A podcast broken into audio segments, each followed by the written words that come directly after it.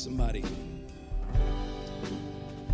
look at your neighbor and give them the title of today's message. Just add water. Look at your other neighbor and say, just add water. I'm so thankful that someone gave me a tissue because I didn't want to add snot, I wanted to add water. Y'all edit that out, please. Mm. I feel the presence of the Lord in this place. Can, can I show you something? Can, can I take you to a passage of Scripture that is not the narrative of Scripture that we will dissect today in our message. However, I think if you understand this passage of Scripture, you will be more enlightened when we do get. Don't, don't, don't you don't have to sit down yet. Just hang on. Just hang on.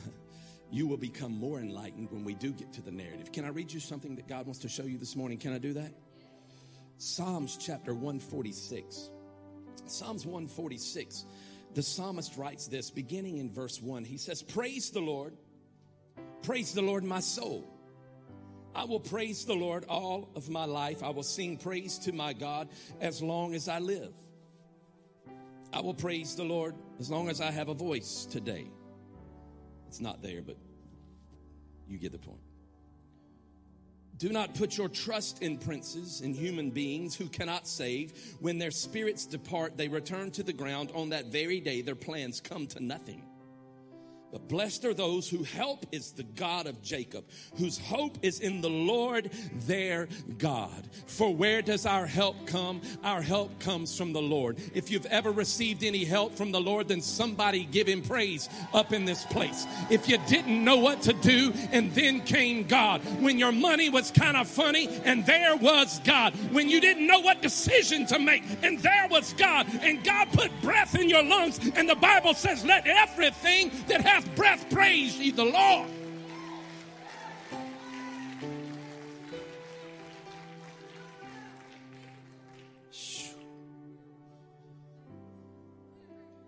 Can I read you one other thing? Can I read you something else? Hold your finger there. I need to show you something. Just uh, God's doing something here. Flip with me. Just keep your finger at Psalms 146 and, and go to Psalms chapter 1. Psalms chapter 1 the psalmist writes this. We're just going to look at two verses, verses 2 and verse 3. It says, But whose delight is in the law of the Lord, and who meditates on his law day and night. Now, some of your translations say, Who meditate on his word day and night. Everybody say, Word. Hold on a second. For the last six weeks, we've been talking about his word according to John. John in his gospel in John chapter 1 says, In the beginning was the word, and the word was with God, and the word was God, and everything that was made was made by him, and nothing that has been made was made without him.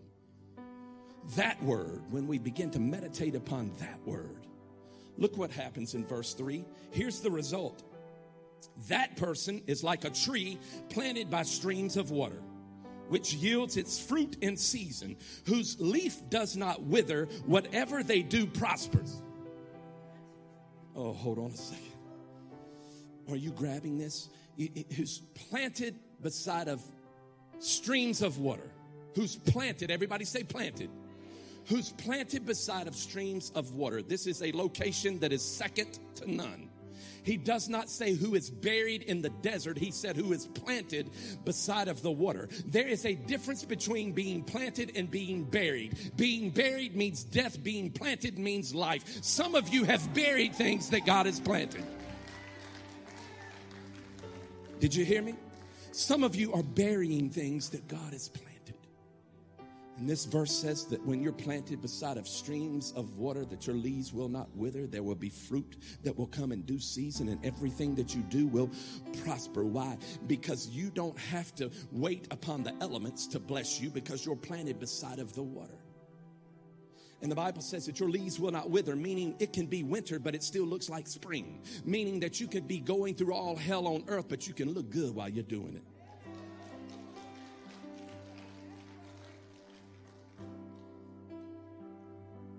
Somebody say, just add water. You see, anytime you see water in the scripture, it is making reference symbolically to the Spirit of God. Remember that. That's going to come back in a few minutes. It's making reference to the Spirit of God. Go with me back to Psalms chapter 146. Are you with me? Somebody say he's going somewhere. Here's what it says in verse 5 and 6. It says, Blessed are those who, well, go to verse 6. I already read that. Verse 6 says, He is the maker of heaven and earth, the sea and everything in them. He remains faithful forever. He upholds the cause of the oppressed and gives food to the hungry. The Lord sets the prisoner free. Somebody say, Amen. Watch this. The Lord gives sight to the blind. The Lord lifts up those who are bowed down. The Lord gives sight to the blind. Hold on a second. This is Old Testament prophecy written in this psalm by the psalmist that's going to come to fulfillment in the narrative that we will explore today. Somebody say, just add water.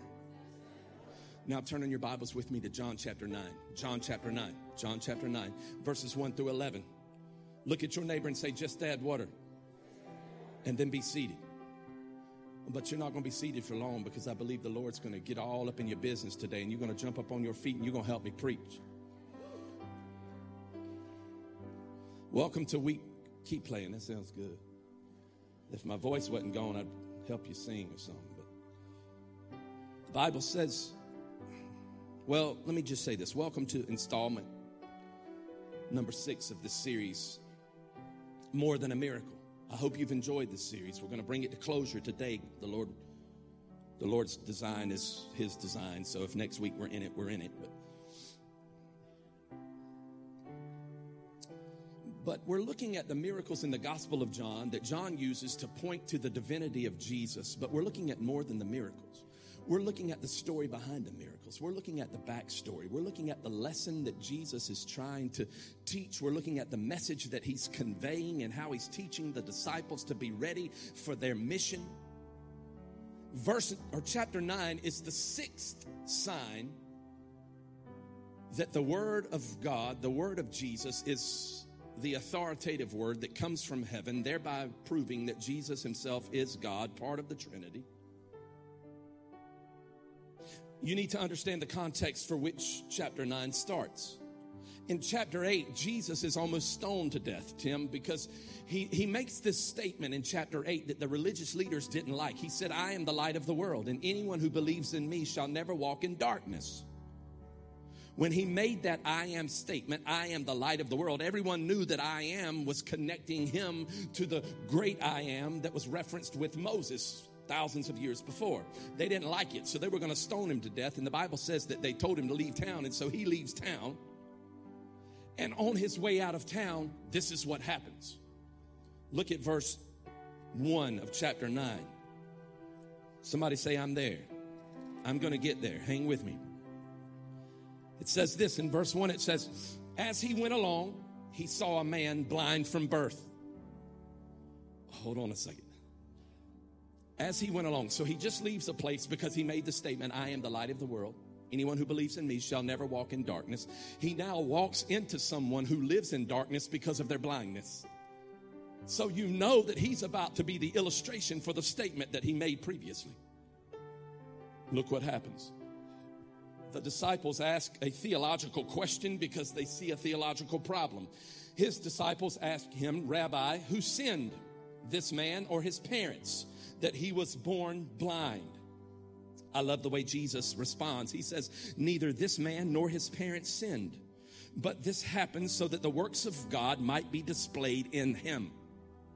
Hold on a second what Jesus was saying, he was scolding the disciples while teaching them a lesson because he was saying, You're always concerned about the why,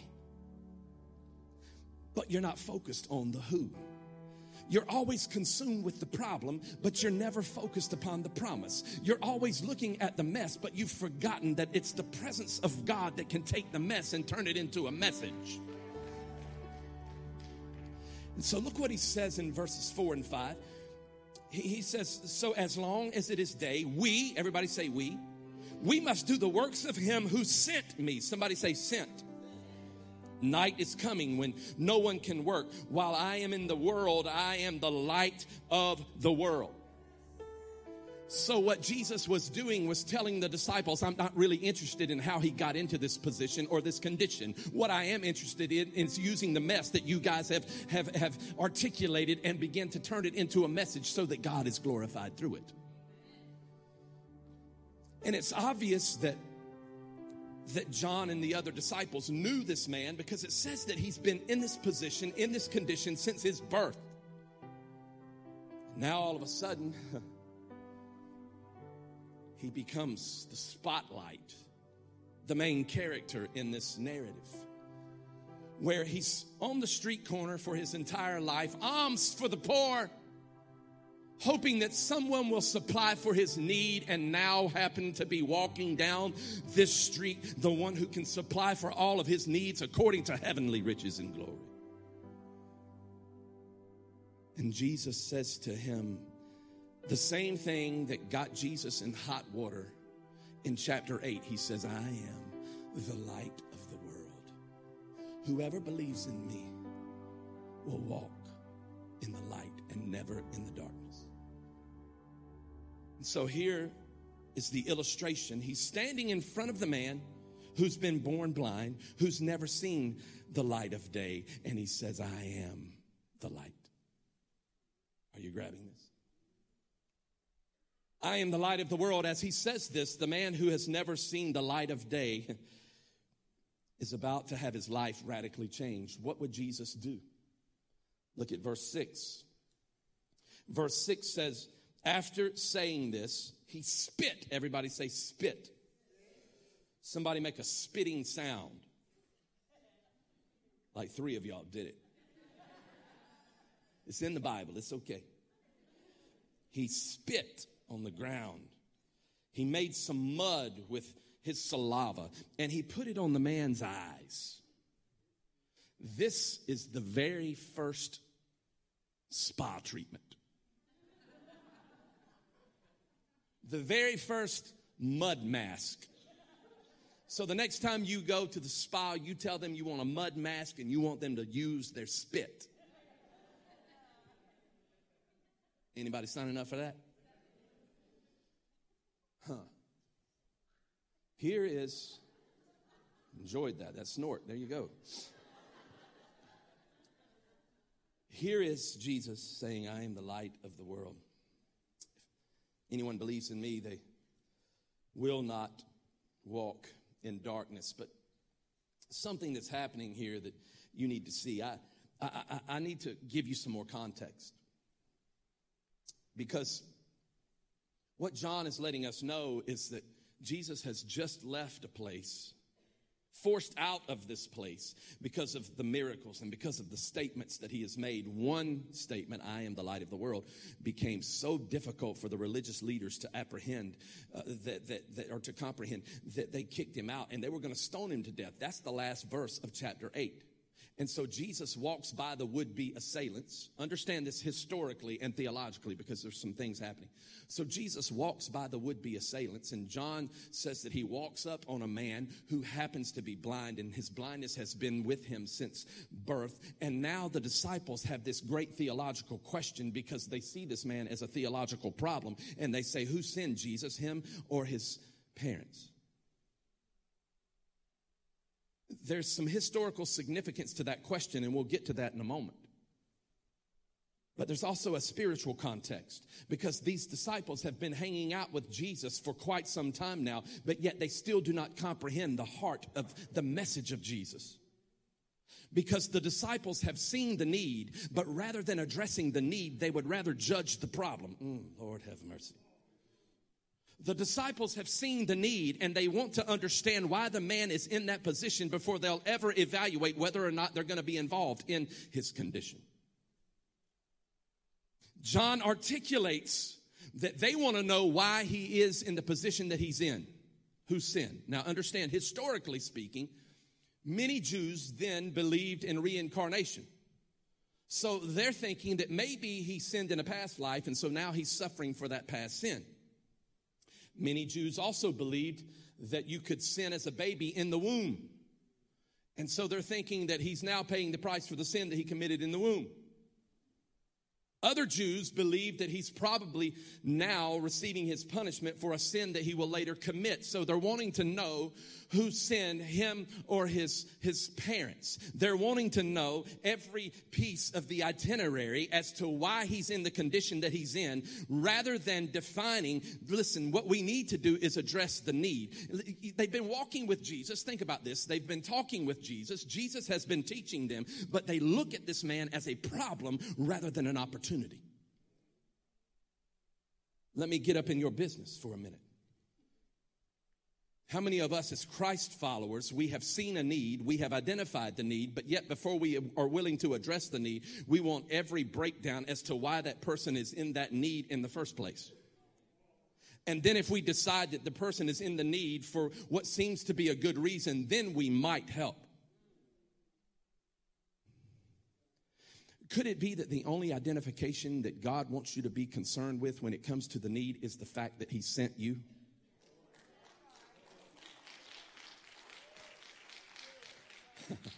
the disciples are enamored by the problem. This is a theological problem. Jesus, who sinned? They want to know every reason why the man is in this position. They don't say, Jesus, what can we do to help him? Jesus, we want to know why he's this way. We do the same thing. Oh, he's beneath me to be able to help him. He's unworthy. Had he not done what he did, he wouldn't be in the position that he's in. If he'd get a job, he wouldn't have to hold a sign. Isn't it getting all quiet up in God's house? We want to quantify and qualify the need based upon our own personal preferences. Here's something else. This is going to mess you up. How many times have we missed what God wants to do in our lives because of the questions? God, I, I need to know the, the, who, what, the when, the, the, the why, I, the how. I need the full list before I engage the need. I, I need to know. But hold on a second. Jesus is standing in front of the man he says, I am. I am the light of the world. Whoever believes in me shall never walk in darkness. It's an I am statement that is hearkening back, if you will, to the statement that God made to Moses through the burning bush when Moses said, Who is it that's sending me? He said, I am. And then he follows it up with Joshua and he says, I am with you. I will never leave you nor forsake you. I will give you every place that you set your feet. What is it that keeps Christ followers from receiving that promise of everywhere you place your feet? Let me answer that for you. The who, what, the when, where, and the how that you need to know before you ever engage the need. Hello? This is a lesson that you need to learn. All of us need to grab hold of this. If God has opened up your eyes to the need, all he wants you to do is open up your heart and respond.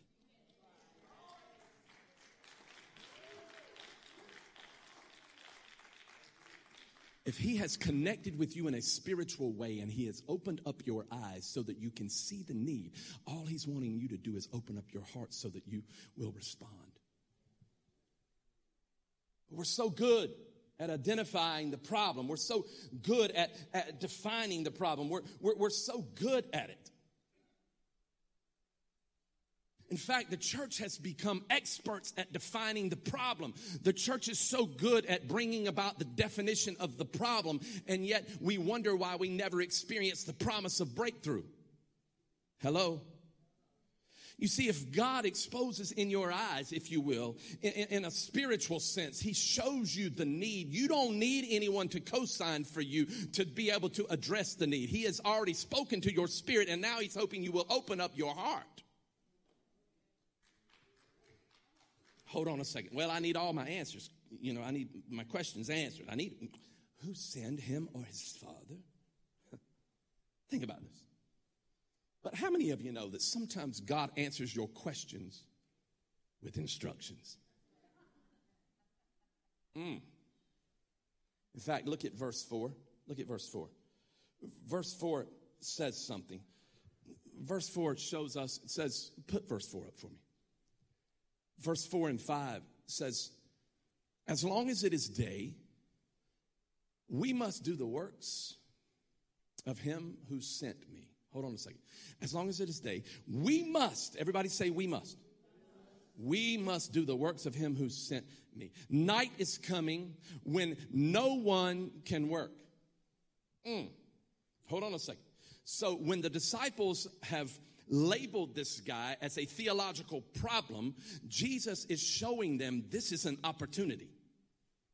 And he goes on in verse 5 to say, Well, I am in the world, I am the light of the world. He's saying that the, the, the window of opportunity will close if you do not respond to it. Understand something. This particular day, when Jesus is making this statement, is the Sabbath. And the religious leaders already want to kill him. And if he heals this guy on the Sabbath, that is considered work. And working on the Sabbath is a sin. They will just want to kill him all the more. But Jesus is not driven by the spiritual religious laws. Jesus is driven by compassion. All of those other people who were standing there have walked by this dude so many times. They've labeled him. They've placed him. Listen, here's what they've done. They've buried him. They've buried him under the guise of his problem. They've buried him. He's under recognized. He's undervalued. I don't know who this is for. He's underappreciated. He's under this problem. He's under that problem. He's too far gone. He's been this way since his birth. Who has sinned? They're identifying the problem. He's too far gone. And Jesus doesn't see him as too far gone. Jesus sees him as an opportunity. They see him as his leaves have withered and fallen off, but Jesus sees him as a tree that is planted beside streams of living water. They see him at the end of his life life, but Jesus sees him that his life is about to be brand new. They have labeled him under his sin, under his problem, too short, too fat, too ugly, too messed up. But Jesus said, I have come so that they may have life and have life more abundantly. And it just so happened that Jesus was strolling down that street that day, and he was the light of the world when a man had been living in darkness his entire life. Am I going to get anybody to help me up in this place? The same word, the same word that John said in the beginning was the word, and the word was with God, and the word was God, and everything that was made was made by him. That same word that talked to the Samaritan woman at the well that everybody rejected. And then all of a sudden, now she's been healed and her life is restored because of the word. That word was walking down that street that day. Everybody else had buried this man. Everybody else had buried him because of his problems. But he was not buried. He had only been planted for such a time as this. Somebody say, just add water. While everybody else is talking about his funeral, Jesus is giving him life.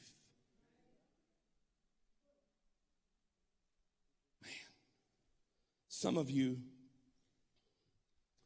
are burying things that God has planted. And there's a difference between being planted and being buried. For some of you, God has planted things in your life for a certain season and a certain reason. And because it didn't come through on your timetable, you've buried it.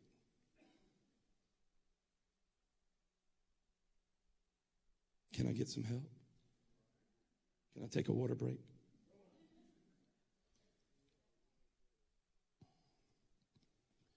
Some of you, I don't know who this is for, some of you have been praying over a certain issue in your life.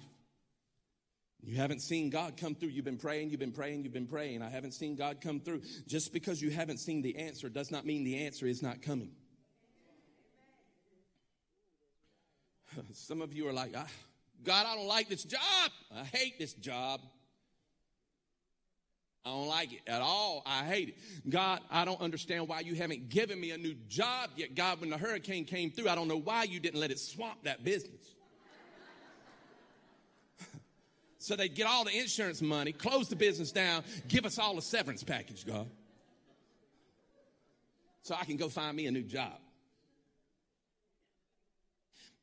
With that attitude, you're living at that job as if you've been buried, but you've been planted so that you would bring forth fruit in due season. when you begin to listen to the lies of the enemy that you are to this, to that, you've buried this, you've buried that, you've had this problem, that issue, all you will do is have a funeral for something that God intended to live. You'll get that on the way home. So, what would Jesus do with this dude? He's standing in front of him. He has to do something that the man recognizes. Actually, he has to make a sound that the man would recognize because the man lived according to his auditory senses. Jesus could have called down the angels from heaven. The man would have known something was up. Jesus could have taken the disciples and pulled four of them out and said, We're going to have a quartet. Y'all have some four part harmony going on right here. And y'all began to sing. The man would have known something was going on. But Jesus, who is fully God and fully man, the Word, as the Bible says, in the beginning was the Word, and the Word was with God, and the Word was God, the very God who spoke into existence made a sound when there was no sound at all and said, Let there be, and there was the same God who did not put together a committee and said, you know what, we've got a light problem. We've got a light problem. So I want you to call all the smartest people in the world. I want you to get me a bunch of generators, a bunch of extension cords. I want you to get me a bunch of stuff. Get me a light bulb. Bring me several light bulbs in case it doesn't work the first time. And I want y'all to figure out how to make light. No, he didn't do that. Jesus took the nothingness of darkness, the Bible says, and he spoke light into it.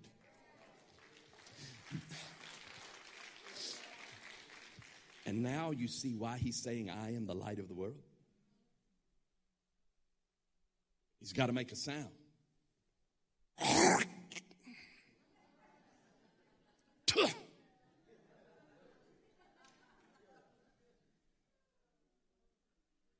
Some of y'all are like, I can't believe he just did that up in church. It's in the Bible, y'all. He made a sound. He spit on the ground. Bible says that he made mud and placed the mud on the man's eyes.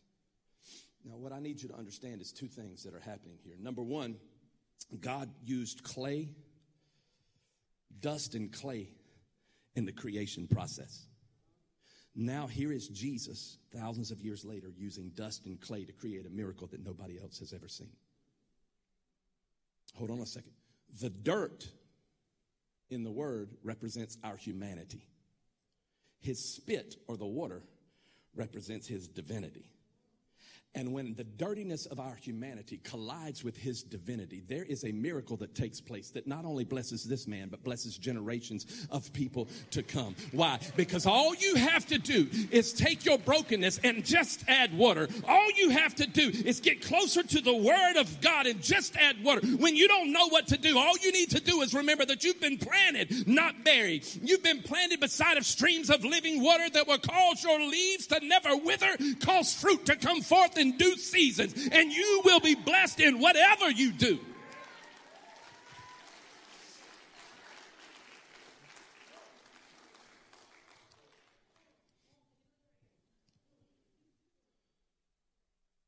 Somebody say, mm hmm.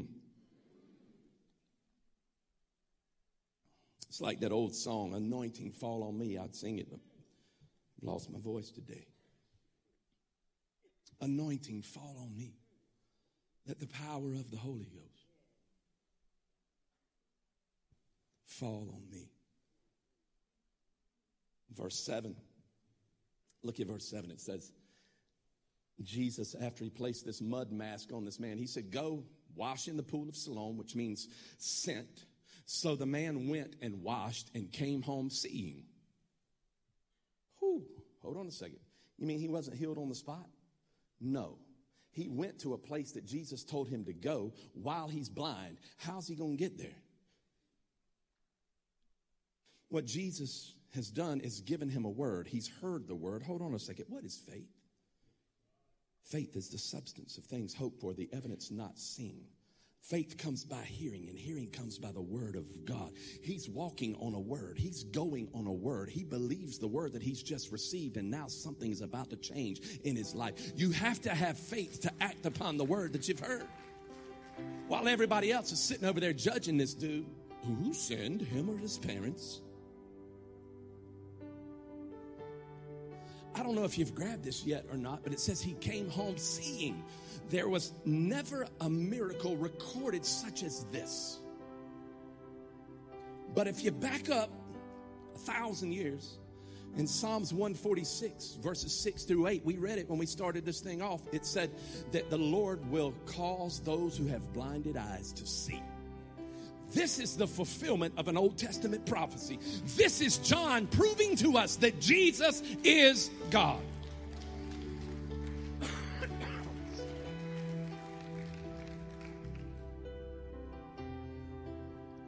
Verses 8 through 11. Verses 8 through 11. Can, can I take just two more minutes? Is that all right? Jesus. It might just be me and you in here if I do that. Here's what verses 8 through 11 say. I'll just read it back there. It says, His neighbors and those who had formerly seen him begging asked, Isn't this is the same man who used to sit and beg? How then were his eyes open? They asked. Verse 9, some claimed, hold on, go back to verse 9. I, I, I want to just skipped it, but I don't need to. Some claimed that he was, others said, no, he only looks like him. These same people had buried him before. No, he only looks like him, but he himself insisted, I, I am the man.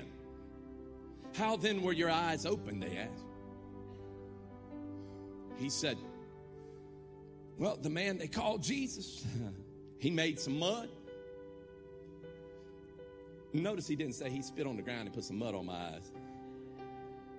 Somebody would have said, ugh. He made some mud and he put it on my eyes. And he told me to go to Siloam and, and wash. And so I went and, and, and I washed. And then I could see.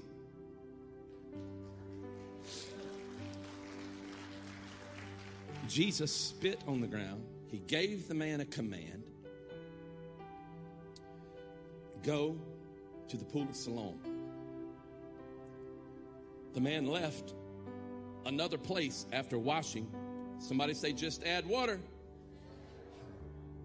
And when he left after that, he came home seeing and everybody else who had labeled him and had put him under something, who had buried him under something, didn't recognize him because he had had an encounter with the Most High God. And the Most High God had placed some water in his life. Just add water. And when he added the water to his life, his life began to change because the Word spoke into his life. You know that word. In the beginning was the Word, and the Word was with God, and the Word was God, and everything that was made was made by him. And nothing that has been made was made without him. When you don't know what to do, all you have to do is just add the water of his word. When you're messed up, add water. When you don't know how to make it, just add water. When you need him in your marriage, just add water. When you need him in your finances, just add the water of his word because it's the water of his word that will do the things that you cannot do for yourself because it's at that moment that it will bring glory to God. This is why the man was blind. All of the disciples now realize it's so that God may be glorified when he turns the mess into a message.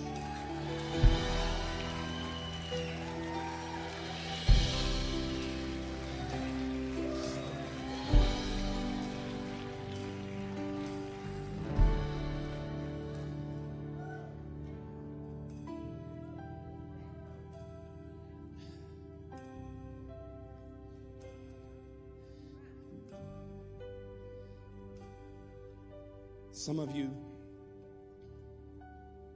have buried things that God planted. There is a difference.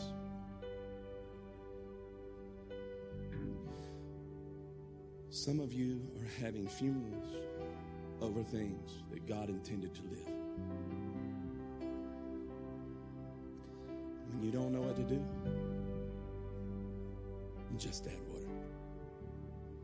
Can't figure it out, just add water. When you're going to a job that's driving you nuts, just add water. When someone has hurt you, just add water. When you can't figure out how to keep your money from being funny, just add water. Somebody say, just add water.